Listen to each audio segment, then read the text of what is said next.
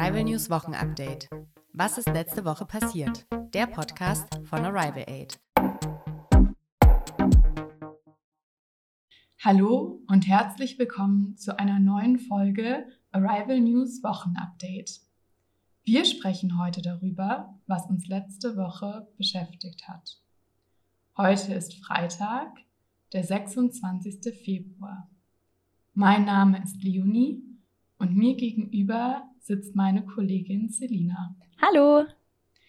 Die Themen heute sind der aktuelle Stand nach dem Myanmar-Putsch und die Situation auf dem deutschen Wohnungsmarkt. Außerdem sprechen wir über die Mars-Mission. Zuerst beginnen wir aber wieder mit den wichtigsten Informationen zu Corona. Das Robert Koch Institut hat heute 9.997 neue Infektionen gemeldet. Insgesamt haben bis heute über 2,4 Millionen Menschen in Deutschland Corona gehabt. Die 7-Tage-Inzidenz ist jetzt bei 63. Das bedeutet, in den letzten sieben Tagen haben pro 100.000 EinwohnerInnen 63 Menschen Corona bekommen. In Deutschland sind an Corona inzwischen über 69.000 Menschen gestorben. Letzte Woche haben wir über die Schnelltests gesprochen. Jetzt ist klar, dass Schnelltests nicht bis zum 1. März kostenlos für viele Menschen da sein werden. Der Gesundheitsminister Jens Spahn wurde deshalb kritisiert. Er findet aber, dass Schnelltests wieder mehr Sicherheit und Freiheit geben können.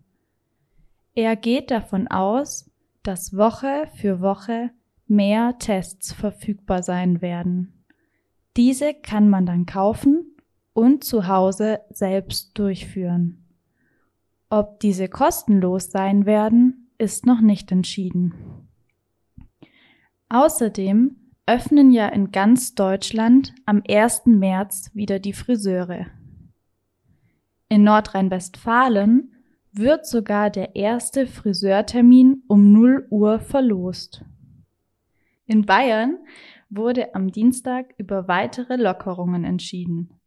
Ab dem 1. März dürfen in Bayern außer Friseuren auch Baumärkte und Blumenläden öffnen.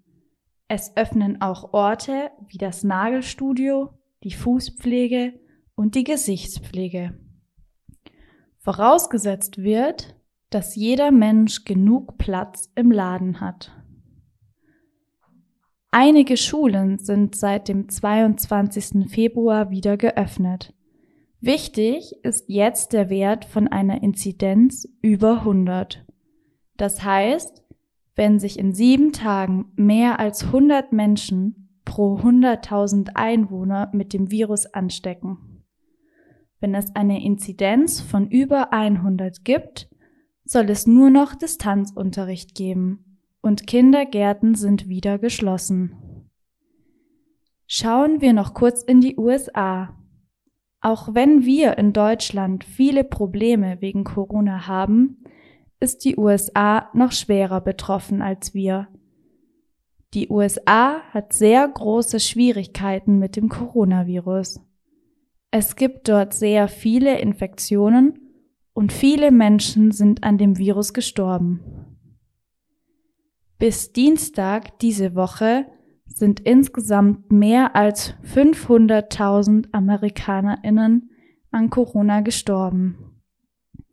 Der Präsident Joe Biden ist traurig wegen der Situation. Er hat das Ziel, das Coronavirus zu bekämpfen. Im Moment sinken die Zahlen. Also es funktioniert.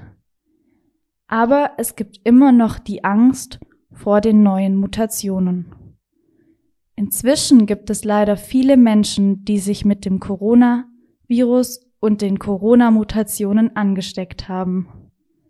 Trotzdem will die deutsche Regierung in Zukunft Lockerungen durchsetzen.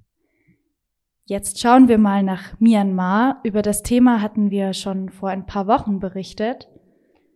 Genau.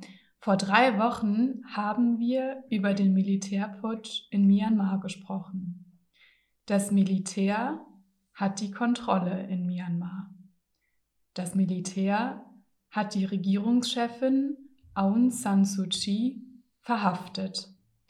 Heute sprechen wir darüber, wie die Situation in Myanmar jetzt ist. In Myanmar demonstrieren sehr viele Menschen. Sie wollen Freiheit für Aung San Suu Kyi. Sie wollen, dass sie wieder Regierungschefin ist. Sie wollen Demokratie. Das Militär kämpft gegen die Demonstrantinnen.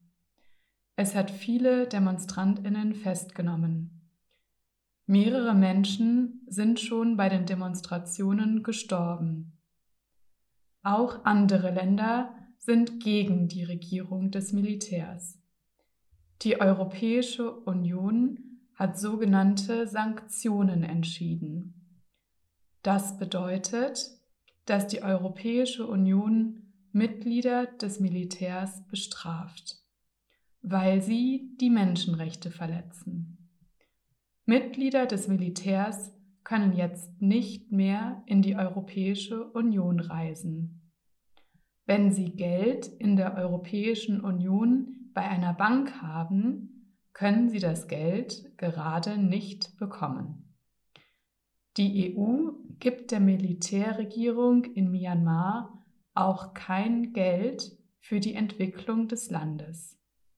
Das Geld soll nur die Regierung von Aung San Suu Kyi bekommen. Auch die USA haben ähnliche Sanktionen gegen das Militär in Myanmar bestimmt.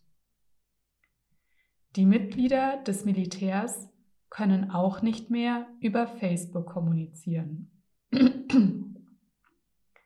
Facebook hat ihre Konten gesperrt.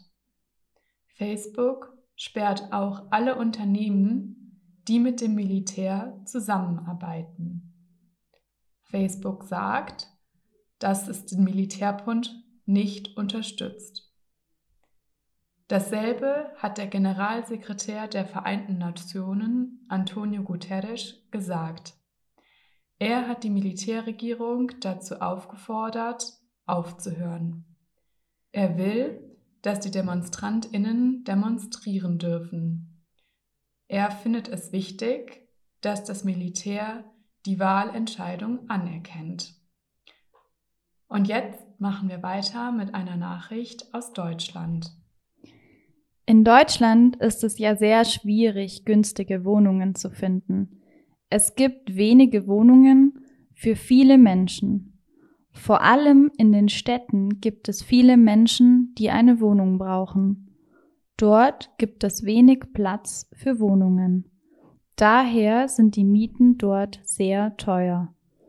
Viele Politikerinnen meinen, dass die Mieten zu teuer sind. Deswegen hat die Regierung im Jahr 2018 die Wohnraumoffensive gestartet.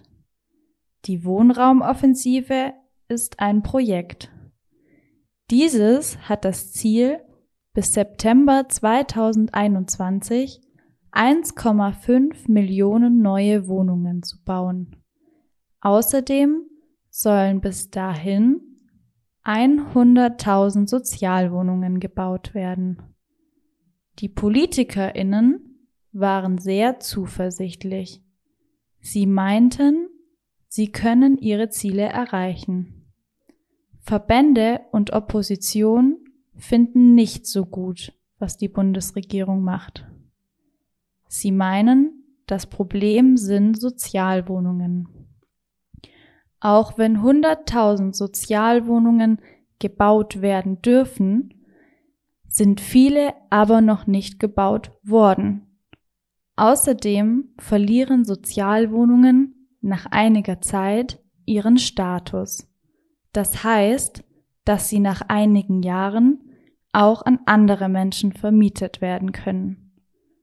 2006 gab es in Deutschland noch ungefähr zwei Millionen Sozialwohnungen. 2019 nur noch etwa die Hälfte. Durch Corona hat sich an den Preisen für Wohnungen nicht viel geändert. Inzwischen können sich viele die Wohnungen in der Stadt aber nicht mehr leisten. Sie ziehen deswegen wieder aus der Stadt heraus ins Umland. Auch weil durch Corona das Homeoffice möglich ist. Und wir beenden unseren Podcast mit einer bisschen positiveren Nachricht, und zwar aus dem Weltall. Genau. In unserer letzten Nachricht geht es um die Mars-Mission.